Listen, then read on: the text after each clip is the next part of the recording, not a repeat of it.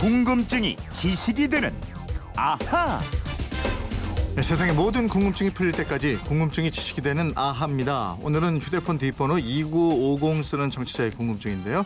우리나라 지폐를 보면 각 지폐마다 위인의 얼굴과 함께 배경으로 건물이나 그림이 들어있던데요. 어떤 의미가 있는지 이게 궁금합니다. 알려주세요. 이러셨는데 평소 돈에 관심이 많은 강다솜 아나운서와 이거 한번 해결해 보겠습니다. 어서 오세요. 네, 안녕하세요. 강다솜 아나운서 지금 지갑에 얼마 있어요? 저는 지갑에 현금을 안 가지고 다니고 요즘 그렇더라고요. 네. 카드 몇 개 있어요?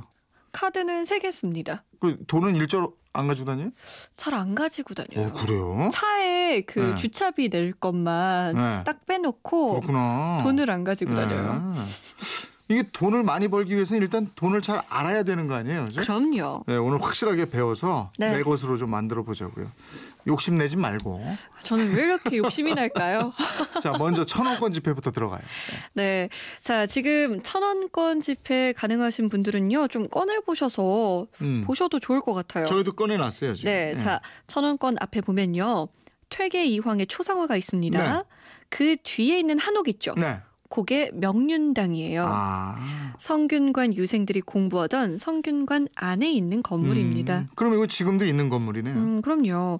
임진왜란 때 불탄 것을요. 선조 39년 1606년에 중건한 건물인데 지금도 성균관 대학교 안에 있습니다. 네. 임금이 이곳에 들러서 유생들을 격려하거나 직접 가르치고 때로는 시험을 치기도 했는데요. 퇴계 이황은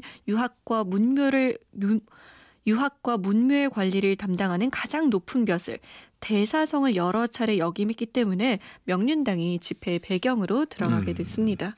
이 1,000원짜리 지폐 보면 명륜당 건물 앞에 꽃이 피어 있는데 네. 이건 무슨 꽃이에요? 이 사군자의 선비 정신을 나타내는 나무 중에 하나, 매화입니다. 매난국죽 사군자 중에서 퇴계 선생은 매화를 가장 사랑했다고 해요. 네. 그 이유는 이른 봄에 추위를 무릅쓰고 가장 먼저 꽃을 피운다고 말이죠. 자, 이제 뒷면 보겠습니다. 뒷면 네. 보니까 산수화가 그려져 있는데 네. 이건 이황 선생님이 그린 거예요? 아닙니다. 이 그림은요. 겸재 정선이 그린 개상정거도라는 작품입니다. 개상정거는 시냇물 흐르는 곳에 자리 잡고 고요하게 산다라는 뜻인데요. 이황의 호. 퇴계가 시냇가로 물러나다라는 뜻이니까 일맥상통하죠. 퇴계 선생이 살았던 안동 도산서당을 중심으로 주변 풍경을 담은 그림입니다. 그렇군요.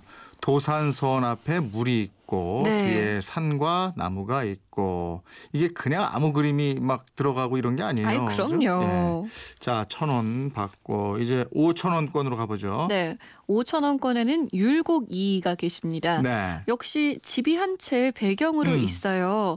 강릉 오죽헌에 있는 몽룡실입니다. 네. 신사임당이 율곡이를 낳던 날 검은 용이 이 방으로 날아와서 마루에 서려 있는 꿈을 꾸었는데 그래서 이름을 몽룡실이라고 지었습니다. 그러니까 율곡 선생이 태어난 집이군요. 네네. 그 뒤에 솟아있는 대나무가 오죽이고. 네. 네. 이 집은 조선 중종 때 건축됐는데요. 우리나라 건축사적인 면에서 중요성을 인정받아서 보물 제165호로 지정됐습니다. 네. 그리고 뒷면에 있는 그림 보시면요. 네.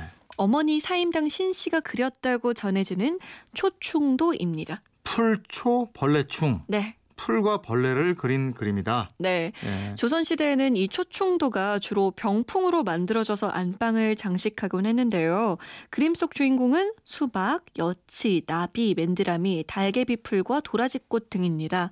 신사임당이 그린 여러 초충도 중에서 강릉시 박물관이 소장한 수박과 여치, 맨드라미와 개구리에서 골라서 배치한 거예요. 네. 자, 그럼 이제 배춘잎. 세종대왕이 자료 잡으신 10,000원권 지폐로 가보죠. 네, 자 세종대왕 왼쪽에 보시면요. 해, 달, 산이 그려져 있습니다. 네. 이거 나디그시죠? 이거 저 왕 뒤에 병풍으로 착 있는 거 아니에요? 네, 맞아요. 사극 드라마나 뭐 영화를 보면 그 왕이 뒤쪽에 꼭 네. 펼쳐져 있는 병풍 있죠. 네. 거기에 그려져 있는 그림이에요. 한쪽에는 해, 한쪽에는 달이 그려져 있는데요. 이 그림은 바로 1월 오봉도입니다. 5개의 산봉우리와 해, 달, 소나무, 물이 일정한 구도로 배치되어 있는데요. 네. 이 그림은 항상 왕의 뒤에 있고요. 죽을 때도 같이 묻힙니다. 병풍만 있을 때는 완성된 그림이 아니에요. 왕이 그 앞에 앉아 있어야만 네. 그림이 완성됩니다. 왕이 그림의 일부다. 네. 그래야 그림이 완성된다. 그렇게 되는군요. 맞습니다. 예. 그 뒤로 불휘 깊은 담간 뭐 이렇게 예. 써 있잖아요. 예. 예. 이거는 최초의 한글 작품인 용비어 청가입니다. 아. 조선 왕조의 역대 선조인 목조에서 태종에 이르기까지 행적을 노래한 작품이죠. 후대 임금은 어렵게 쌓은 공덕을 헛되이 하지 말 것을 경계하려는 목적으로 만들어졌다고 합니다. 네. 또 만원짜리 뒷면 보면 과학 기구들이 들어있잖아요. 네. 맨 왼쪽에 지구 모양으로 동그랗게 생긴 기구, 혼천이입니다. 네. 세종대왕이 장영실, 박연 등의 과학자들과 함께 만든 기구죠. 해와 달, 오행성의 위치를 측정할 때 사용한 혼천이인데요. 지폐에 들어있는 혼천이는 조선 초 송희영이 만든 혼천식의 일부입니다. 국보 230호인데요.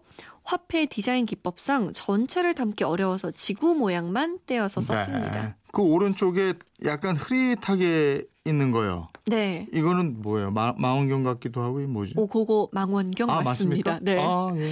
우리나라 현대과학을 상징하는 보현산 천문대의 망원경인데요.